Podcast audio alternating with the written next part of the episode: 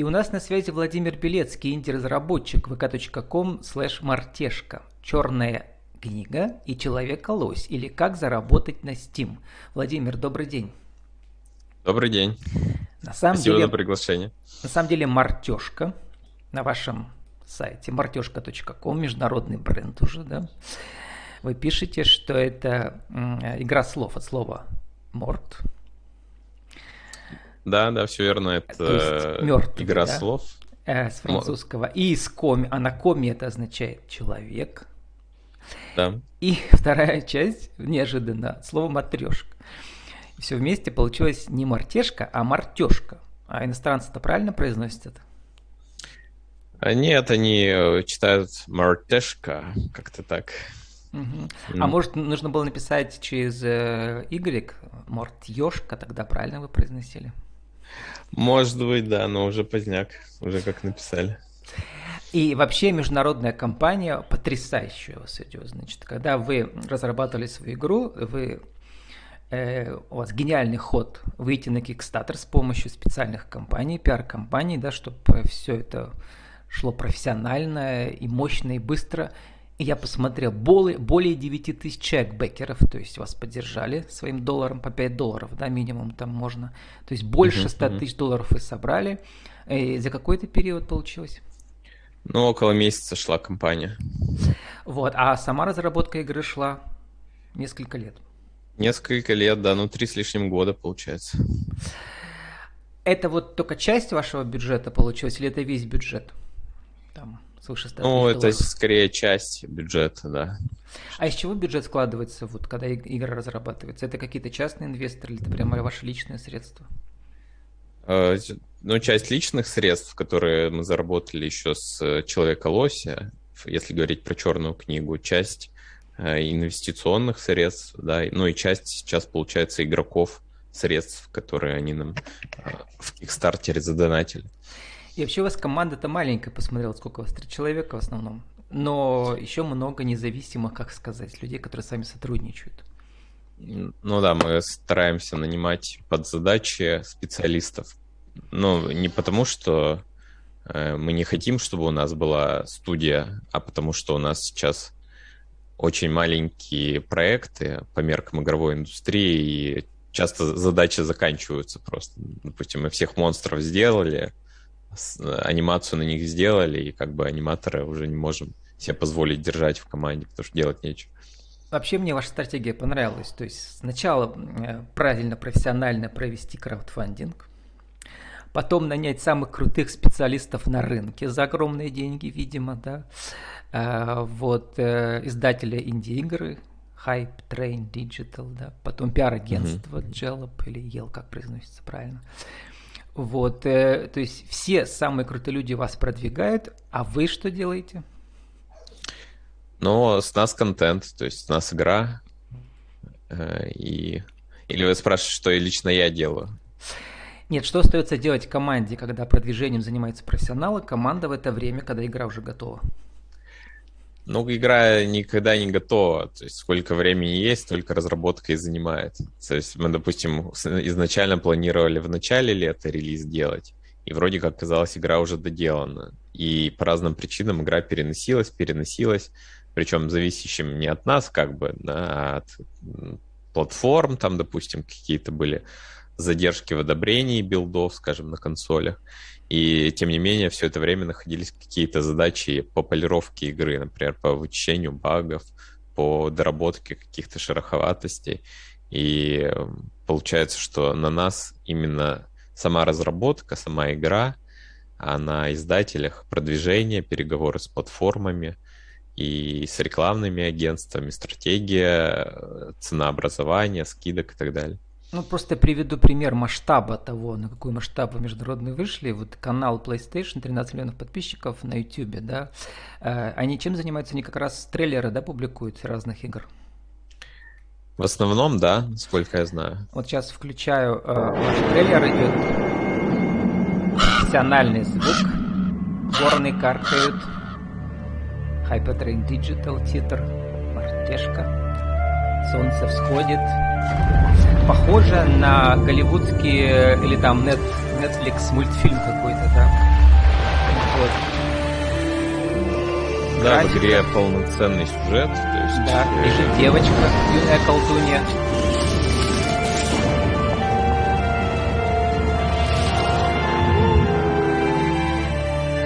В общем, славянская мифология на международном уровне.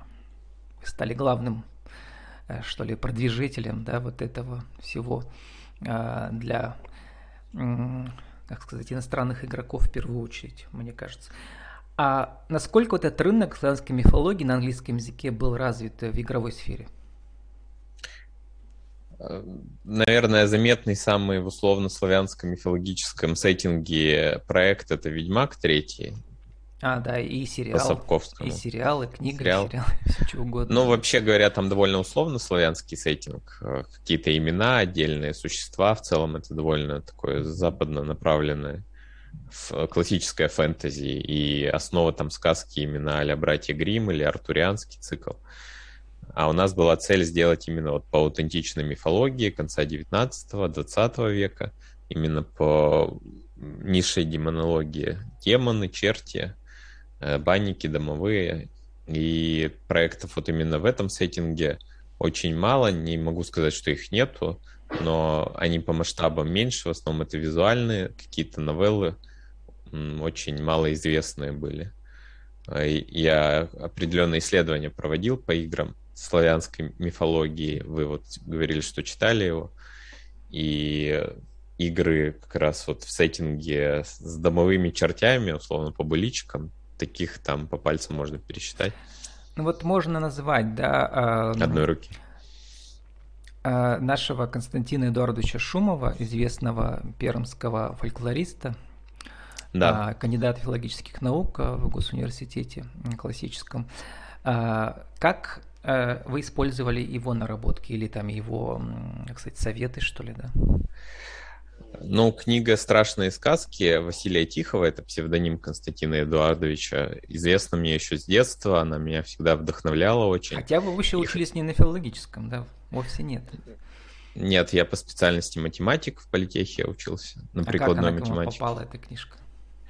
Ну, это же все-таки популярное произведение, особенно у нас в Перми. У меня дома есть миниатюра. К сожалению, вот одна потерялась, у меня mm-hmm. двухтомник был, миниатюра. Пермское издательство э, да. стало частью вашей жизни.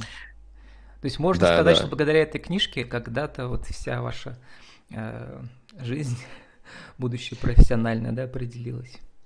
Ну, да, наверное, она не одна единственная. Первой по быличкам и бальчинам я читал книгу Медведева, сборник, э, называется «Как мужик ведьму подкараулил», еще в начальной школе. И потом вот после этой книги я стал активно искать что-то по этой теме. Я еще тогда не знал, что есть такое явление, как былички. И вот мне случайно совершенно вот досталась эта книга, э, совершенно потрясающая, вот эти страшные сказки с иллюстрациями.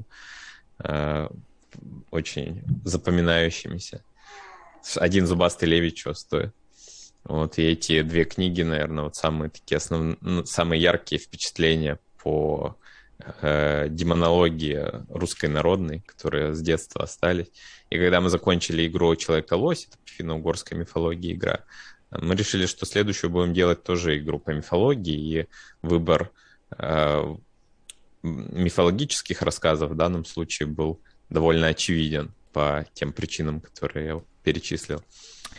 А вот для э, игры, которая присутствует на многих платформах, сейчас про это уже поговорим, э, так же, как для сериала или для фильма, самое важное – это сценарий, драматургия. Или что-то еще? Это зависит от игры.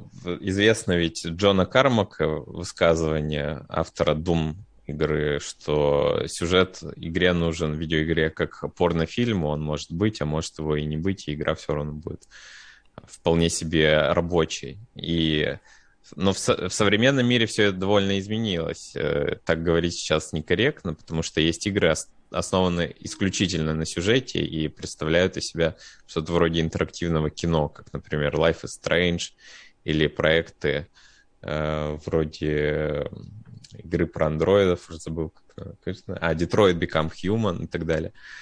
А у нас что-то среднее. У нас есть сюжет, который пронизывает всю игру от начала до конца. Он выстроен. И закончен, то есть это не надстройка, а необходимая часть.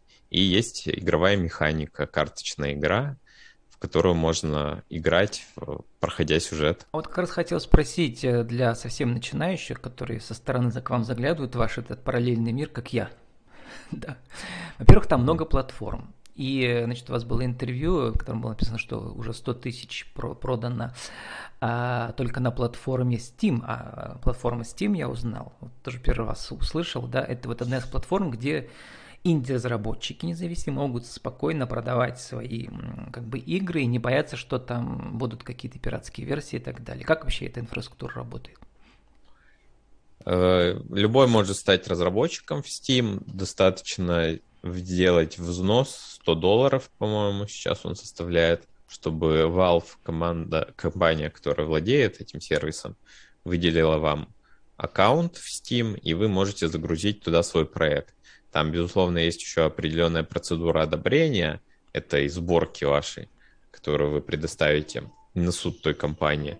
Но если вам удастся пройти вот эту процедуру контроля, то у вас игра появится на этой площадке, это вы сами с чем сможете сравнить можно? Цену. Это так же, как есть, нам, не знаю, там э, э, приложение э, на Android, Google Play, там есть для, для других платформ, а Steam это в первую очередь для браузера, получается, да, или нужно скачать отдельное приложение тоже для Windows? Steam это отдельное приложение для Windows, для Mac и для Linux. Mm-hmm. Ну, можно действительно сравнить с Play Store или с App Store э, на технике Apple.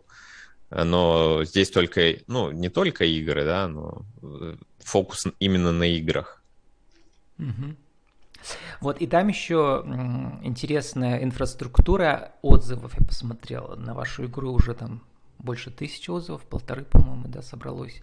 Люди ставят оценки свои, 97% положительных. И мне понравился один отзыв, наверняка, наверняка вы увидели, да, написан стили, под стилизацию на, э, на древнеславянском языке, или как это называть, да. А, угу. Кто-то пишет, Баска вышла, Виды, как, э, виды какие-то заглядения, игровые инженеры, не шибко хитрый механизм отладили, но все равно интересно в бисье килой кидать. Не знаю, что это такое. Главное второй печати дождаться, а дальше-то только интереснее станет. Но главное, хороша та быличка, что игра нам сказывает. А, прямо хочется обнять пояской рубаху-то подвязать березку и так далее. Вот такие дела молят.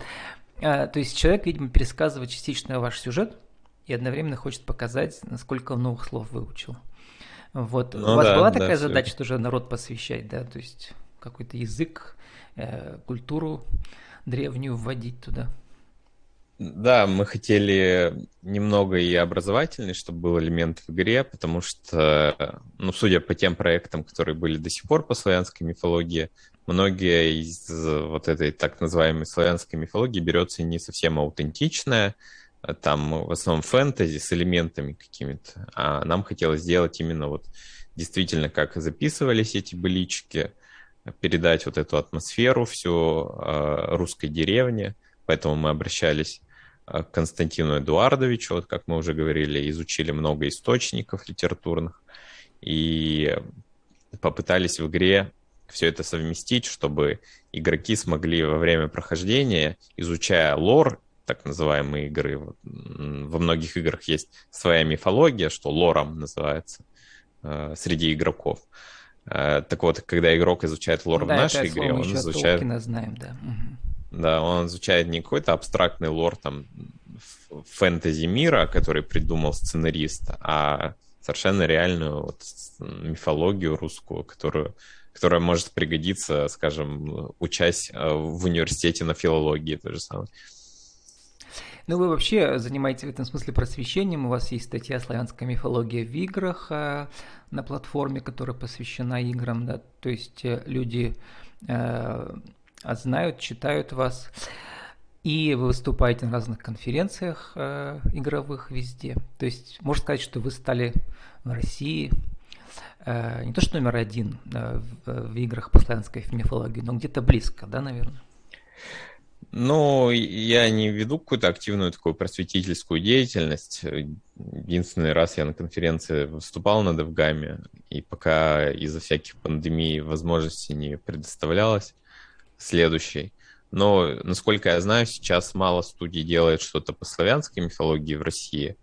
Но действительно, мы одна из них, одна из немногих. И те, про которые я знаю, они делают небольшие инди-проекты сейчас. Но, возможно, в разработке сейчас есть какая-то секретная игра, которая будет э, большой по масштабу. Но пока я про такую не слышал. Вот кто настоящий патриот, то у нас, они другие люди, которые себя считают патриотами в политике.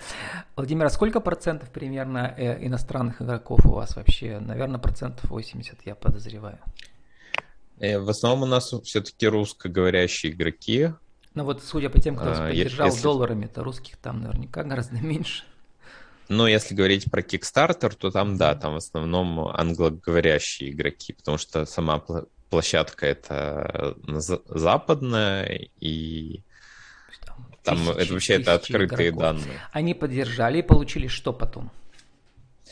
Ну, в зависимости от своей ставки, pledge, там это называется, uh-huh. по-русски даже сложно перевести, наверное, с их, ну вот ставка, да, которую они нам э, задонатили, все, неологизмами приходится говорить, э, то они получают разные какие-то э, подарки, в том числе в самой игре. Некоторые, которые больше всего там нам заплатили крупные какие-то суммы, для них мы делали специально портреты в стиле игровых портретов, Э, кто-то вообще даже попал в игру со своим портретом. Там есть такая локация с портретами бекеров, которые есть другие фанаты, игроки которые могут... прямо десятки долларов, если не сотни, да, заплатили. Да. Отлично. Владимир, ну, у нас время далее. заканчивается. Сформулируйте наше интернет-радио в рубрике «Правила жизни бизнеса» нашу тему сегодняшнюю. Как создать инди-игру и заработать на ней? Один, два, три. А, что? Я не понял. Как создать инди-игру и заработать на ней на легальных А, это вопрос, э, как, да. как создать? 2, 3, ну... Да, за 60 секунд. Чтобы, ну, чтобы создать э, инди-игру и заработать на ней, нужно просто сесть и начать ее создавать. И э, постепенно, может быть, не первая игра принесет какой-то ощутимый доход, но вторая, третья, четвертая и так далее. Если целенаправленно заниматься этим, то, я думаю, все получится у целеустремленных людей. И 30 секунд на вашу аудиовизитку. Еще раз скажите, кто вы, что, как найти вас в интернете. А, меня зовут Владимир Белецкий, я из студии «Мартешка». Эм, можете найти нас э, ВКонтакте. «Мартешка», э, «Черная книга», «Человек-лось» — это наши проекты. И да, играйте наши игры. Снова каркает ваш из трейлера и звучит ваша музыка. Как композитора зовут пермского? Михаил Швачко. Михаил Швачко, потрясающая музыка и атмосфера. С нами был Владимир Белецкий, инди-разработчик.com слэш мартешка, черная, игра, черная книга и человек-колось, или как заработать на Steam. Владимир, спасибо и удачи вам. Спасибо, всего доброго.